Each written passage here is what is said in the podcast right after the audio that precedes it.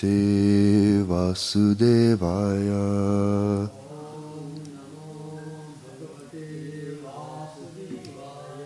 Om Namo Bhagavate Vasudevaya.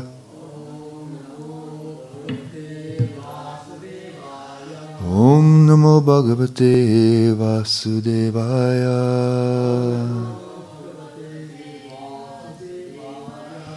Om Gyanatimilandasya Gyananjana Shalakaya Chakshuramilatam Jena Tasmai Shri Gurave Namaha.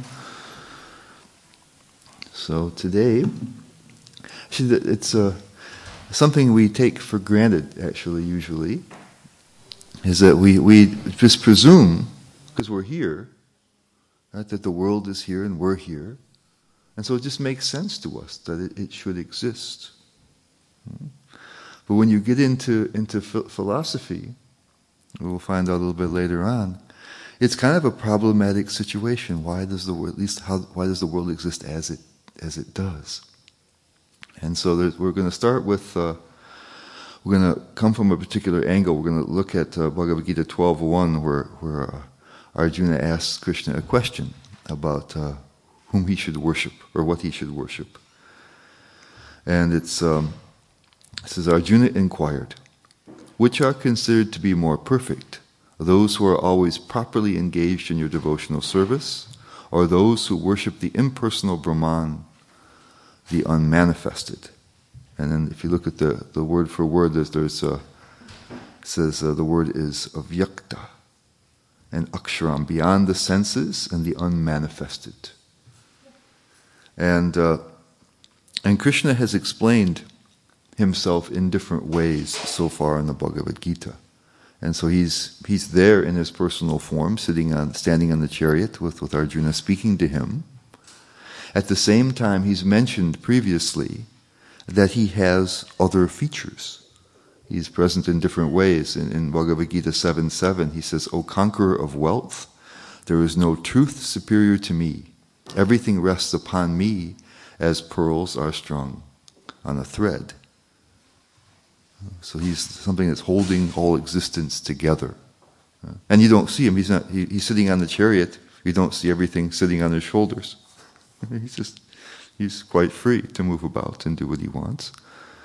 And then he says in nine four, by me, and then he explains that a little bit better, by, my, by, by me in my unmanifested form of yakta murtina, this entire universe is pervaded. All beings are in me, but I am not in them. So there's this, this feature of the Supreme, right, that's all-pervading and is acting like a, you know, so like, like a, uh, the thread that connects pearls or, or objects on a necklace. It, it holds it together in some way. So everywhere and holding it together. Right? That's what he's saying. So he says, I'm there. So he identifies himself with that. And then uh, uh, in the purport to the twelve one that we're discussing today, Prabhupada says, generally the transcendentalists can be divided into two classes. One is the impersonalist and the other is the personalist. The personalist devotee engages himself with all energy in the service of the Supreme Lord. The impersonalist also engages himself, not directly in the service of Krishna, but in meditation on the impersonal Brahman, the unmanifested. So Arjuna, he, as Sri Prabhupada says, he has his own preference already.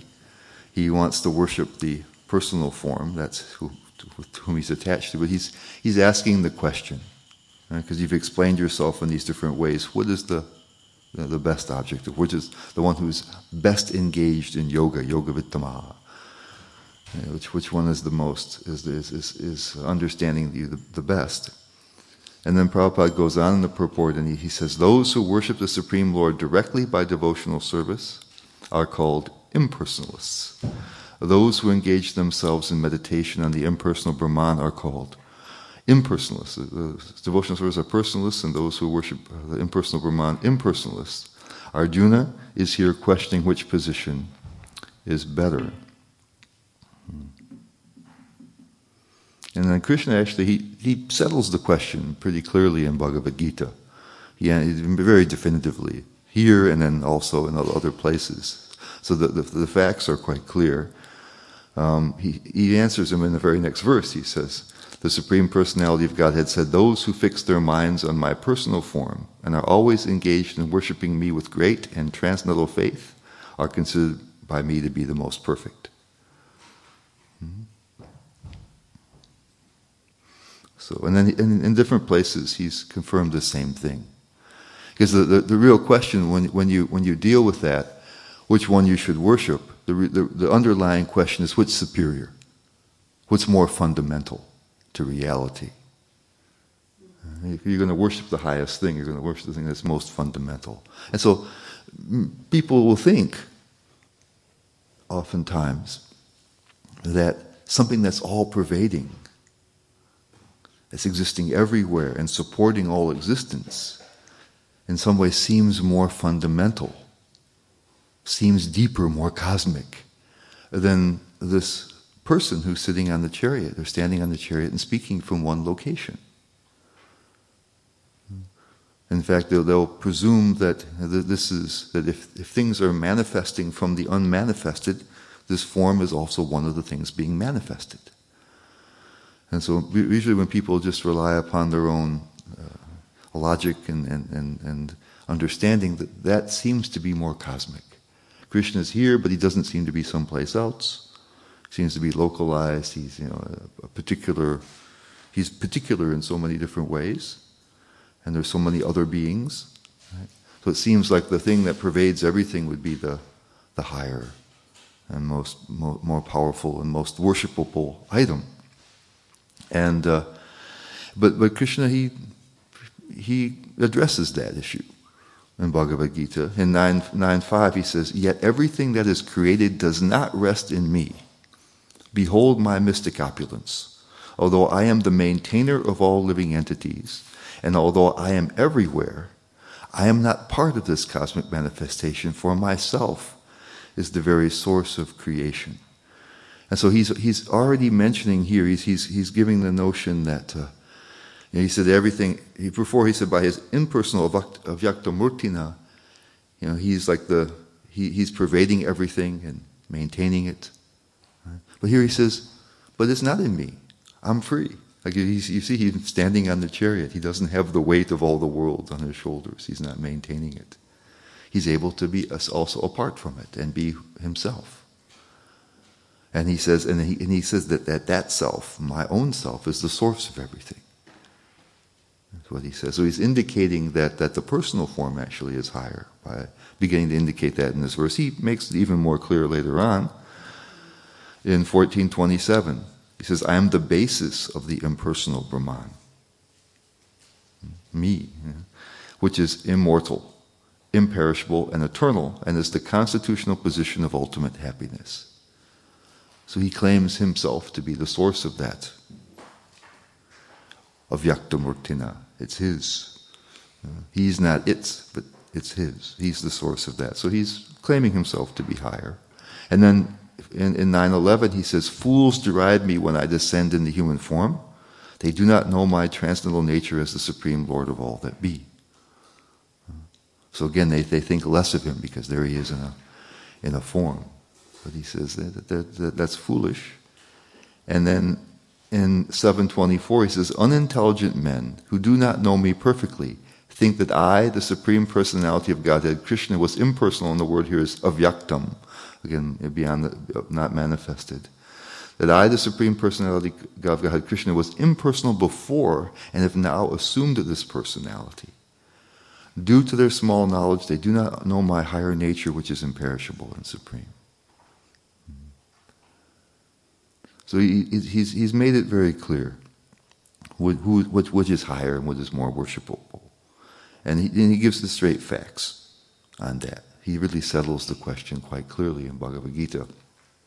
So in that regard, we could say stop here. The case is closed. Krishna has, has told us what the facts are.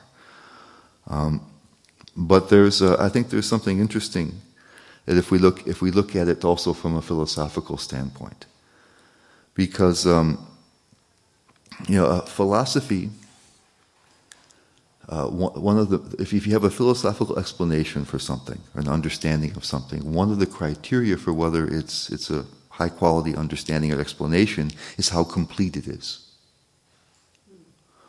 Does it, does it explain all the different facts? Does it, is it, does it apply in all circumstances? And if we look at the, at, at the uh, uh, particularly if we look at the impersonal, and I would say anything besides the bhakti tradition, and you look, you look at their explanation of reality, there's a really big hole in trying to explain why and how the world exists and us in it in the way that it does. So I thought it, was, it might be interesting to explore that a little bit. Even though Krishna has, has given us the answer, we can also look at it from a philosophical angle and solve a question that people oftentimes have. I know, why, why, why, why, why, why am I existing in a world where there's, you know, lots of suffering and and lack of satisfaction? So. And you, you'll see that the impersonalists, just, they just can't do it. They really struggle with this, to find a cogent or coherent account of why the world we live in exists. It's really a difficult, a huge difficulty for them.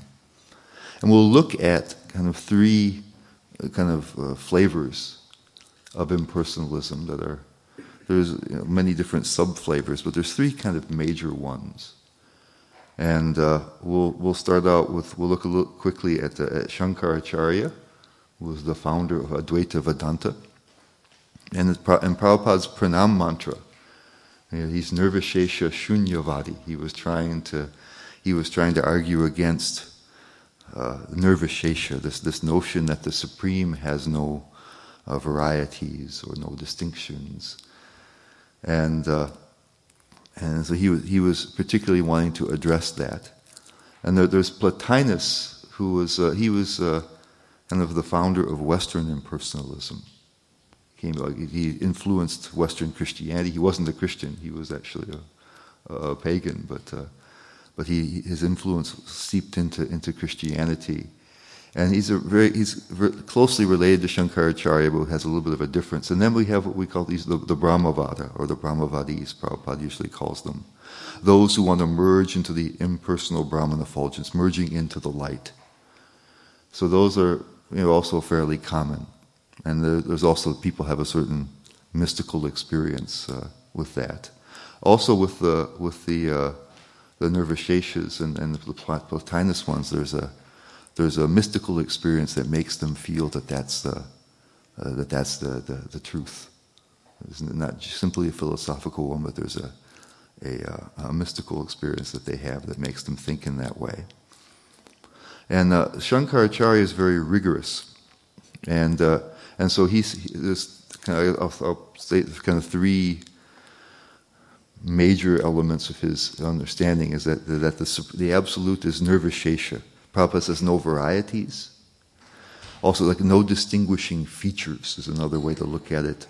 It's, an, it's, it's synonymous with with, uh, with upadhi, which Prabhupada calls causes designations.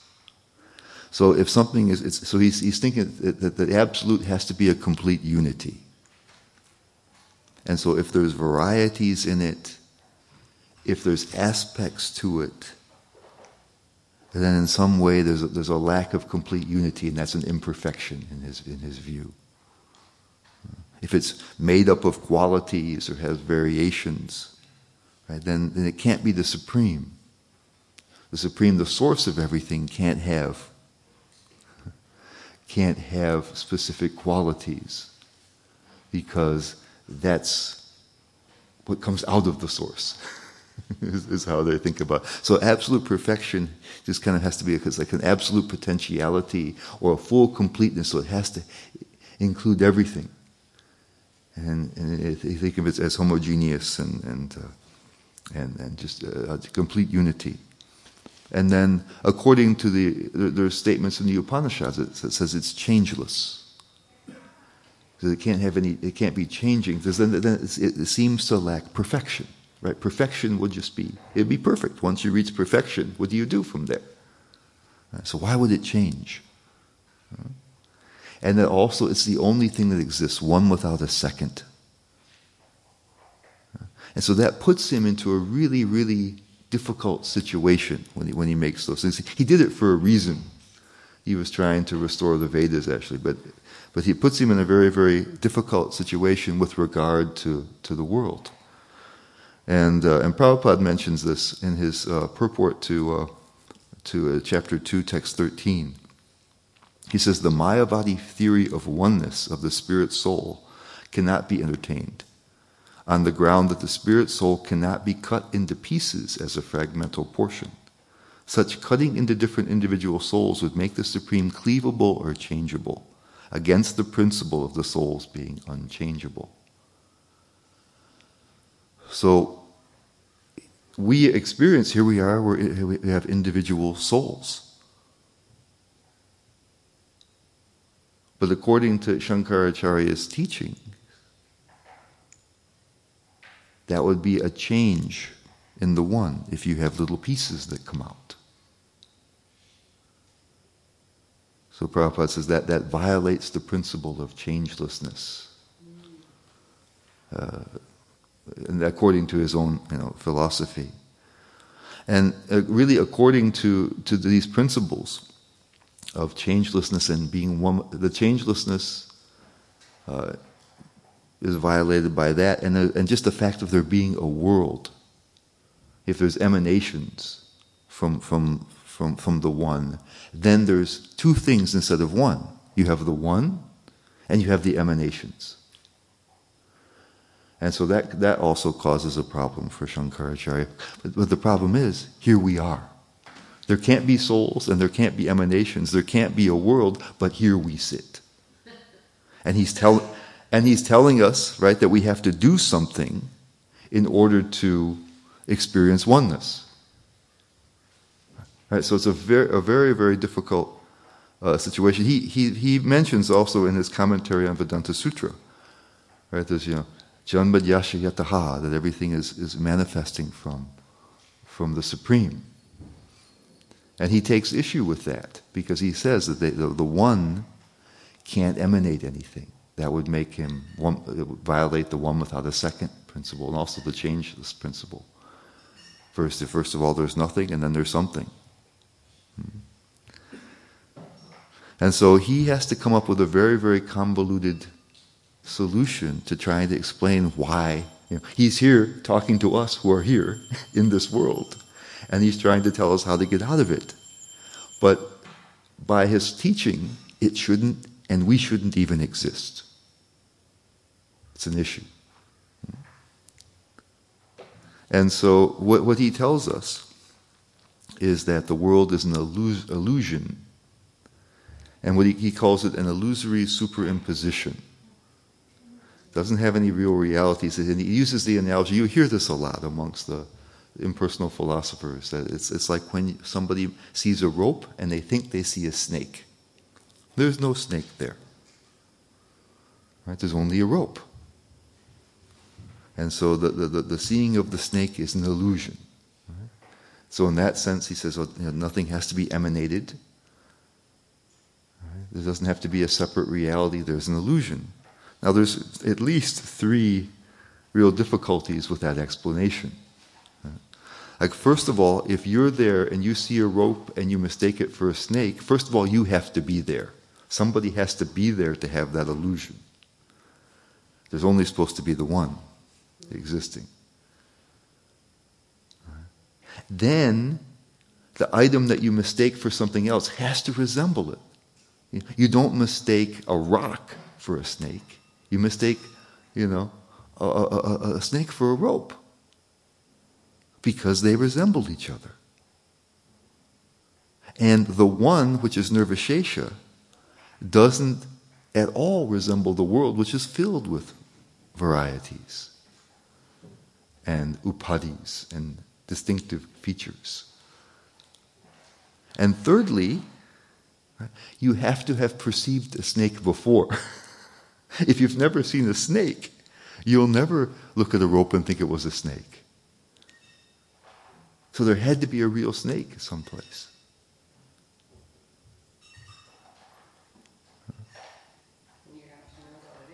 Yeah, you have to, you have to see, oh, you've, I've seen that before. And therefore you make a mistake. And you have to be there. There has to be somebody there. And in any case, even illusion has reality, right? Even an illusion is, you know, in my illusion of the snake, the snake isn't real, but my misperception is a reality. I there, I perceived it. It's an actual perception. It has a certain reality. Right? You can't, and, and that would also violate his principles. Hmm?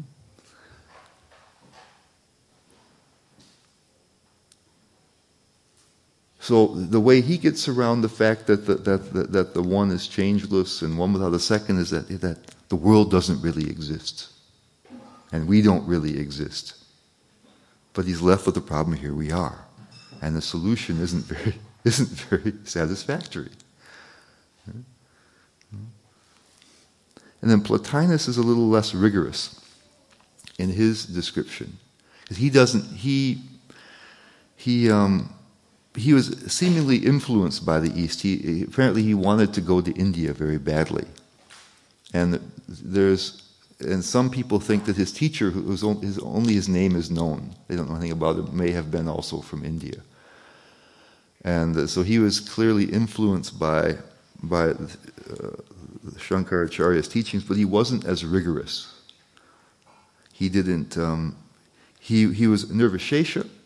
He thought that the that the, the one had you know had had a similar idea of, of being without any variety, without any distinguishing characteristics, without any upadis, you know, any any designations, uh, because that would make it somehow manifest and limited. Uh, it had to be completely potential, but he didn't make that um, uh, changeless. Well, changeless also, but not one without a second. Wasn't. Uh, wasn't uh, part of his requirement. And so he could believe in a real world. But again, he had very little explanation for it. He just said that somehow the one is so complete that it overflows. And the one has no connection with it, not controlling it, not interested in it. But just somehow it overflows, and here we are, just you know, spontaneously. Because it's, I guess, so complete that it can't help but overflow and make something. But it, not intentionally, not with any pur- any purpose, but just overflows.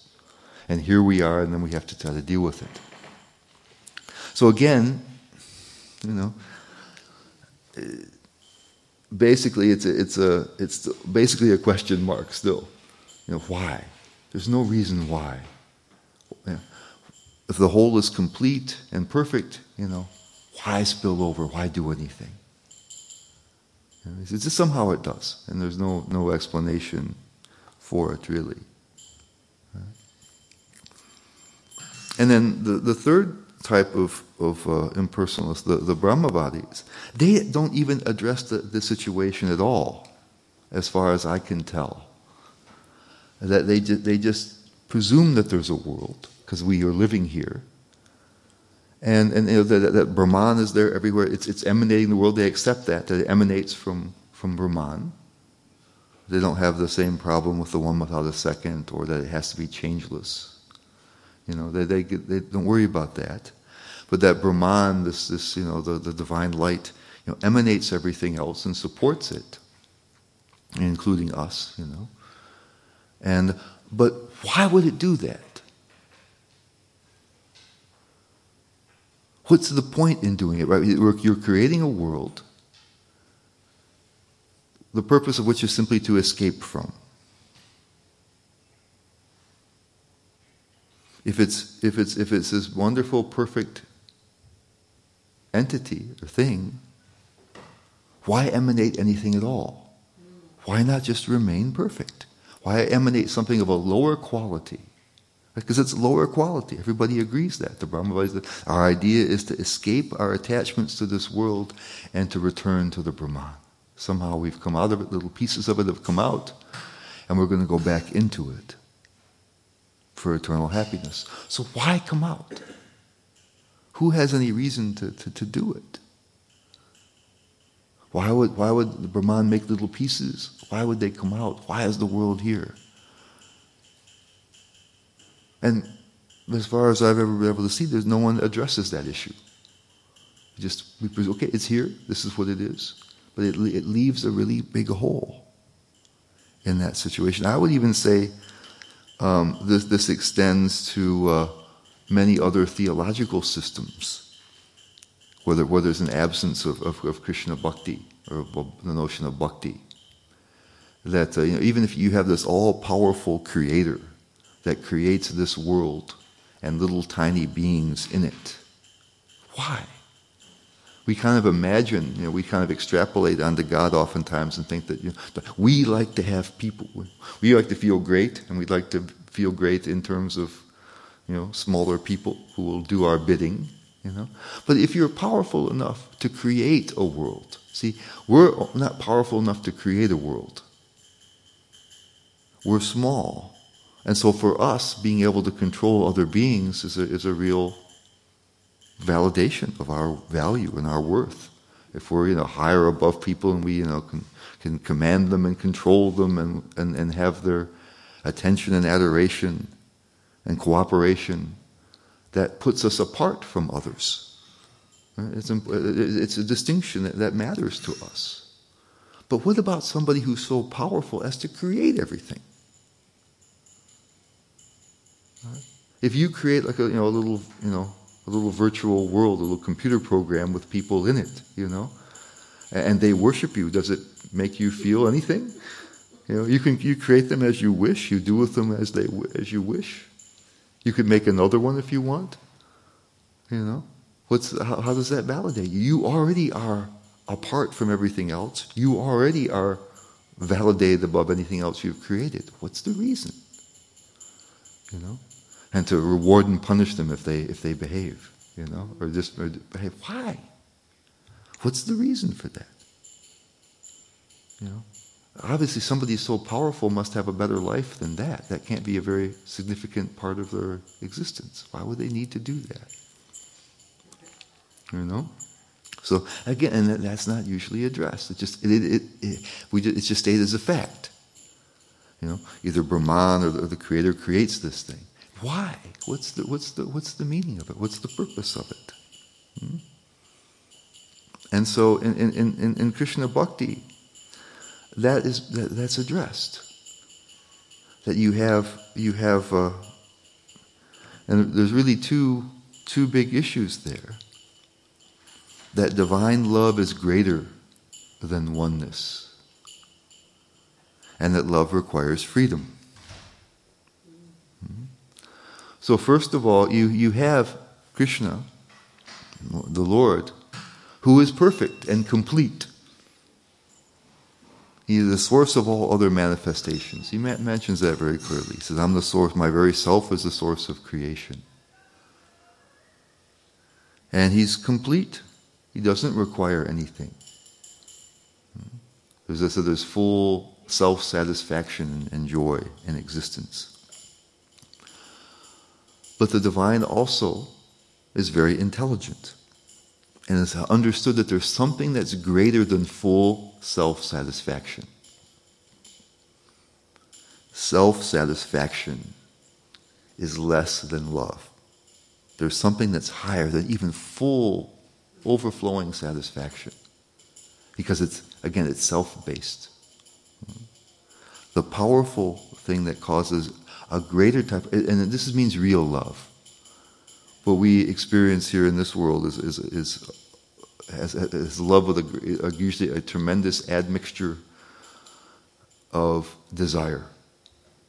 That I love something in somebody else because that will bring me happiness and satisfy my emptiness. That's desire.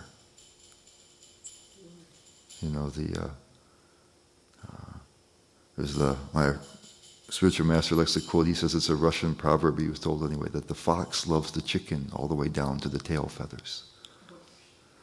Right? So the so the the you know the the the, the fox is simply a a means to our own satisfaction. I mean, the chicken is for the fox is simply a means. You know, the welfare of the chicken not considered.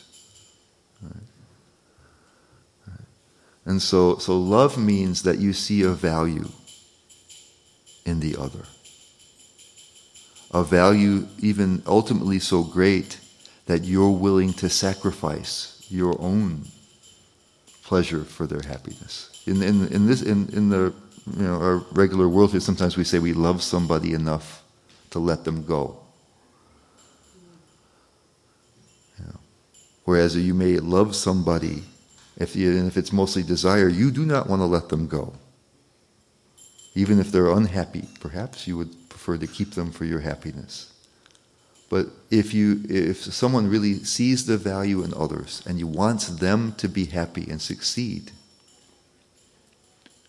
you would want that if you, if, even if it's, even if you can't share in that happiness, you would want that for them. So that shows that the value is with the other, not with your own happiness, and that brings you a kind of happiness.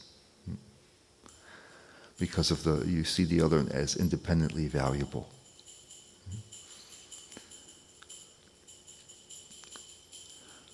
So this kind of love awakens a kind of joy that's much greater. It's like it's like a, the self-satisfaction overflowing and morphing into something more powerful. And so that's why the the, the, the Upanishads, they say that the, the one became many. For bliss, for, for its own bliss. And so for love, you need a multiplicity. You need at least two. You have to you have to have someone to love and someone to be loved, and you know, each each side actually needs to have both of those things in order for love to be there. The you know just satisfaction just requires a one, but love requires two. So there's an impetus to have a multiplicity. And smaller beings, there's a use in that as well. Because there's this great potential. So Krishna is, I guess the one argument you can, you can say against uh, the, the fact that any particular manifestation is uh, less than just plain pure potential, is that, is that you can say that still, even if there's unlimited potential, there has to be one manifestation that would be the best. And if there's no manifestations, Prabhupada uses this argument. He, he, he says, if the if the if if the, the, the highest thing can't actually manifest and, and act, while other things can, that's a limitation.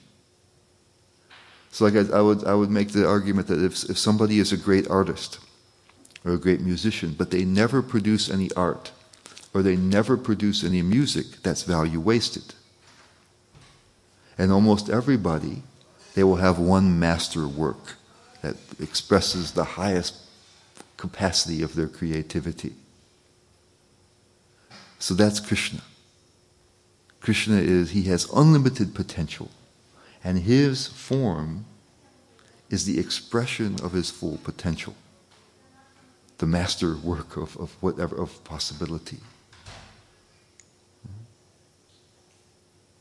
So that has greater value than just any, even the unlimited potential, because it's the, it's the, you know, the, the perfection of, of all things. And so, and nothing, nothing else will compare to him in that way. But even though he's so wonderful, he's unable to appreciate it. there's a, there's, a, there's a, a story in the Lalita Madhava where he sees his reflection in the, kind of the crystal, crystalline part of a cave. And he sees, wow, so beautiful. And he's attracted. But how can you be attracted to yourself? It doesn't work, you know. And so, so the, the, the other creations he has, the individual souls, they have the ability to see Krishna and to interact with him. They get a chance to have that advantage. And the difference between greatness and smallness means that their, that, that their attraction is incredibly great. And the love that comes out of it, incredibly strong and intense and rarefied. which in turn touches Krishna's heart. Śrīla Prabhupāda likes to, you know, he mentions sometimes that when, when children, little children will bring, you know, very bad drawings home from school or something and give them to their parents. You know, the kid's not gonna, never, never going to be a great artist, isn't now and never going to be, there's not even some potential there, and gives it to them. The parents are very happy. They'll put it up, you know, display it. Oh, my child gave me something. Because the intention was to please them. That was what was, what was uh, touching to the parents. There's a, I've read this, this other, there's a, a Catholic monk who, who uses the example. He said that sometimes children bring flowers to their parents. And he goes even further. He says the, the, the parents first made the child. and, and second of all, probably the, the, the, the, the children used the parents' money to buy the flowers. And thirdly, probably the parents could buy better flowers if they were picking themselves. But when the child does it, oh, it melts their heart. Because there's a certain purity in their, in their gift. And so the, the, the, this, this difference in, in status creates this really powerful love on the part of the, on the part of the, the, the smaller beings, which touches the Lord and makes Him want to even come closer to them. Because love at a distance also lacks a certain, you know, fullness, and He wants to approach them and deal with that. But love is something that can't be Uh, mandated. Uh, Krishna could create persons who love Him,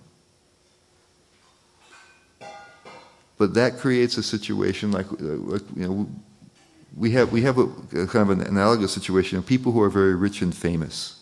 They oftentimes have a lot of peeps, or a posse, or a lot of hangers-on that, that surround them. And, and despite that, many people who are famous or rich or both, they feel very lonely because they feel that the, that the love isn't genuine. They, they're wanted, they're adored for, because they're, people want to be connected with somebody rich, somebody famous. They're looking for some kind of benefit. Or say if, if you were able to, you know, there was a real, such a thing as a love potion that you could give somebody, and they would fall madly in love with you. It might be quite pleasant in the short term, because maybe you don't have enough love, but you would know in your heart that you simply found a way to control their mind, that the love isn't genuine.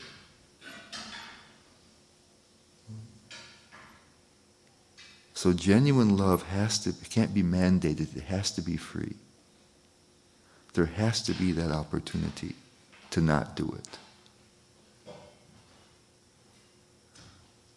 And so there's the ability for us to choose to try something different. That on one side, Krishna is adored by all. Uh, that, uh, on one side, everything is, Krishna is adored by all, and we are one of the ones who are adoring Him. Says the desire may come upon us that we would like that situation reversed. We would like to be the objects of love more than the the, the, the givers of love, although Krishna loves us already dearly. And so this world is a place for that, where we go, we we can come and we can be seemingly independent, and we can try to carve out our little niche here. We can be somebody and have other people, just like that. As we do, we like to be, to show ourselves to be better than others. We want to have other people appreciate us for different ways, even if we're not thinking of ourselves better, but we want to be adored in some way. That's built deep into our psychology. We want to be adored. You know, flattery is, is, is you know, as they say, flattery will get you everywhere. People can flatter us and do it, you know. That's built deep into our into our psychology. And so Krishna has given us this place to do that. Um, you can still ask, then why didn't He give us a perfect place? Why are there so many you know, other sorts of issues here with this world? Uh, Prabhupada explains that the, that the evil in this world is our own creation. He uses the example, he says, the rain falls, in the Bhagavad Gita, one of his purports, he says, the rain falls on the ground, and either crops or weeds can grow. And so he facilitates, he gives us the, the, the, the rain and the field, and we decide whether we want to be crops or weeds. That's our decision. We bring that into the world. And, and, and, and, and, and secondly, um, there's a certain, there's a certain level of mercy there. The, the, the, the, the fact that we have to, we have to take many different, we, we can't be in any position eternally. The idea is it's, it's supposed to, that, that Krishna knows that there's nothing compared, that could possibly compare. He's already created in the spiritual world the best possible world, that's best for him and best for others. He's already done that. There's no way to surpass or equal that. And so he, Prabhupada says, he embeds certain perplexities into existence, such as the fact that, that we, we're, we're temporary, we, there's death, in order for us to question whether we're actually on the right path. Otherwise, we just presume this is all there is. And so that questioning then allows us to reconsider our choice. And so out of, out of his kindness, he wants to, he doesn't want to just give us over to this world forever. He wants to give us a little, is it, is it really working for you? Is this really what you were looking for? And then he gives us the, you know, the, the, the solution. And again, we have to choose it freely. So there's a, there's a, from the, from the, the bhakti philosophy, there, there's a, a, a purpose and a meaning to this existence and our separate existence.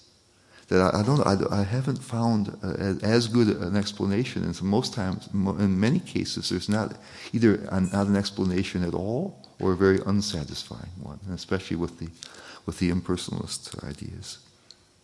So, so anyway, we went over a little bit too much here. So if there's any comments or questions, we can deal with that. Now, thank you for your patience.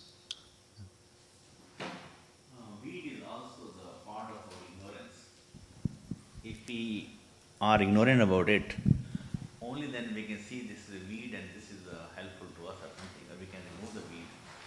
Mm. It may not be a weed, it, it can be used for some other medicinal purpose or something, but we call it as a weed and we just throw it away. Yeah, that, that's true. I mean, but there, you know, there's, there are things that are more useful and less useful, I guess. Is what, you know, the, the analogies are meant to be, not to be perfect, but just to convey a certain message.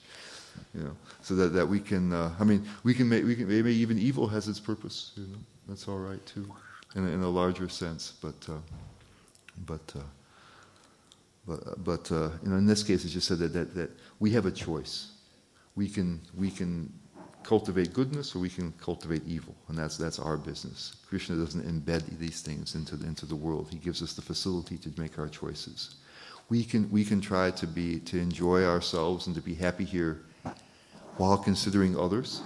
Like the, the, the ba- basic Vedic idea of a society is that there's a lot of gratitude, there's a lot of mutuality, there's a lot of cooperation. We, we see the value in other beings and other people. But when we become very, very selfish, we tend, we tend to, to try to exist even at the expense of others. All right? a, Krishna mentions in the, later in the Bhagavad Gita, it says that, that, that the, the, the asura mentality, the, the ungodly person thinks, you know, that I have acquired so much, and later on I will acquire even more. I've killed my enemy, and I will kill my other ones. And so there's a, a different sort of mentality. So when we start crossing the, the boundary where, we're, where our self-interest comes at the expense of others, that's when, that's when evil begins to come into the world. Our desires become so powerful that we feel that we need to do it at the expense of others. You mentioned that um, the satisfaction we get from oneness or feeling unity or feeling connected, you know, or that sense of being one with Krishna and non-different from everybody and everything. But that love is greater than that, the feeling and the satisfaction we get for love. But it seems to me love is also, you know, it's just full of pain and heartbreak and emotions, and it's all over the place. But that, that's because of the desire aspect. See, when, when, it, when it's desire, then it's painful.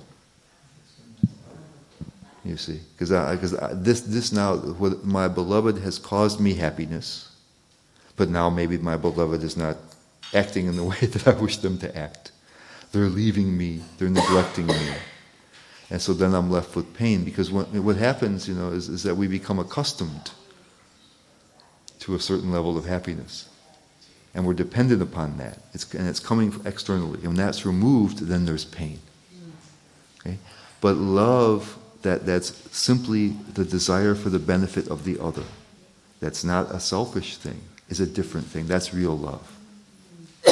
The only pain then, even if there's separation, is that you're not able to do something for them. And that's a, that's a beautiful kind of pain. See, there's, there's, there's painful pain and there's beautiful pain. And so, so it's like that.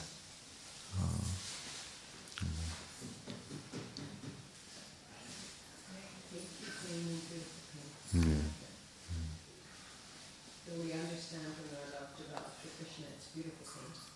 Beautiful pain, yeah. Yeah, because it's it's you, you you have found someone that is of just ultimate value, and and just just by just by Krishna's existence, we have reason for infinite gratitude and joy, and the pain comes that we want to would like to do something in return, and we can never do enough. That's a beautiful kind of pain. That's not a not a not a, a, a the pain of loss and lacking, but a, a pain of of overflowing satisfaction and joy.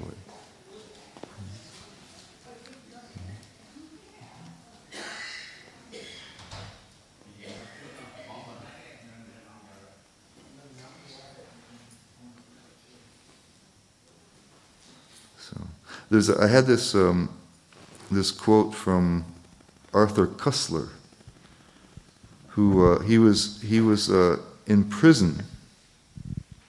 Did I have it? He was in prison. Uh, he was uh, in, in what was that? I guess in the mid twentieth century, I think. He was in prison. He was a member of the. He was being purged. He was a member of the Communist Party, I think, in Czechoslovakia. And he was being purged. He was kept in prison, and he kept hearing people being taken out in the middle of the night and being shot. And so he knew this was imminent for him. And so he was in this. He wasn't a spiritual person at all or a religious person at all, but he was under this extreme pressure. And he had this experience, which is kind of typical of, of the the kind of people that that, that will talk think about this oneness. And he says, he says, I was standing at the recessed window of cell number forty.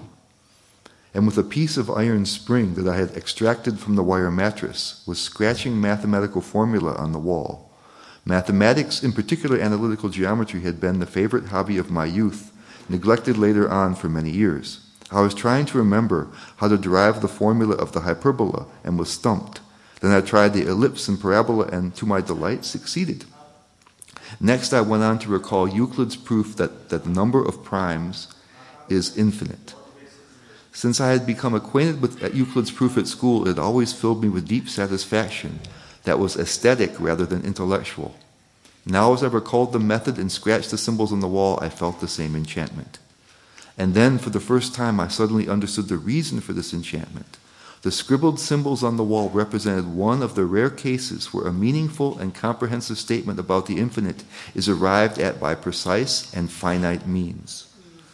The infinite is a mystical mass shrouded in a haze, and yet it was possible to gain some knowledge of it without losing oneself in ambiguities.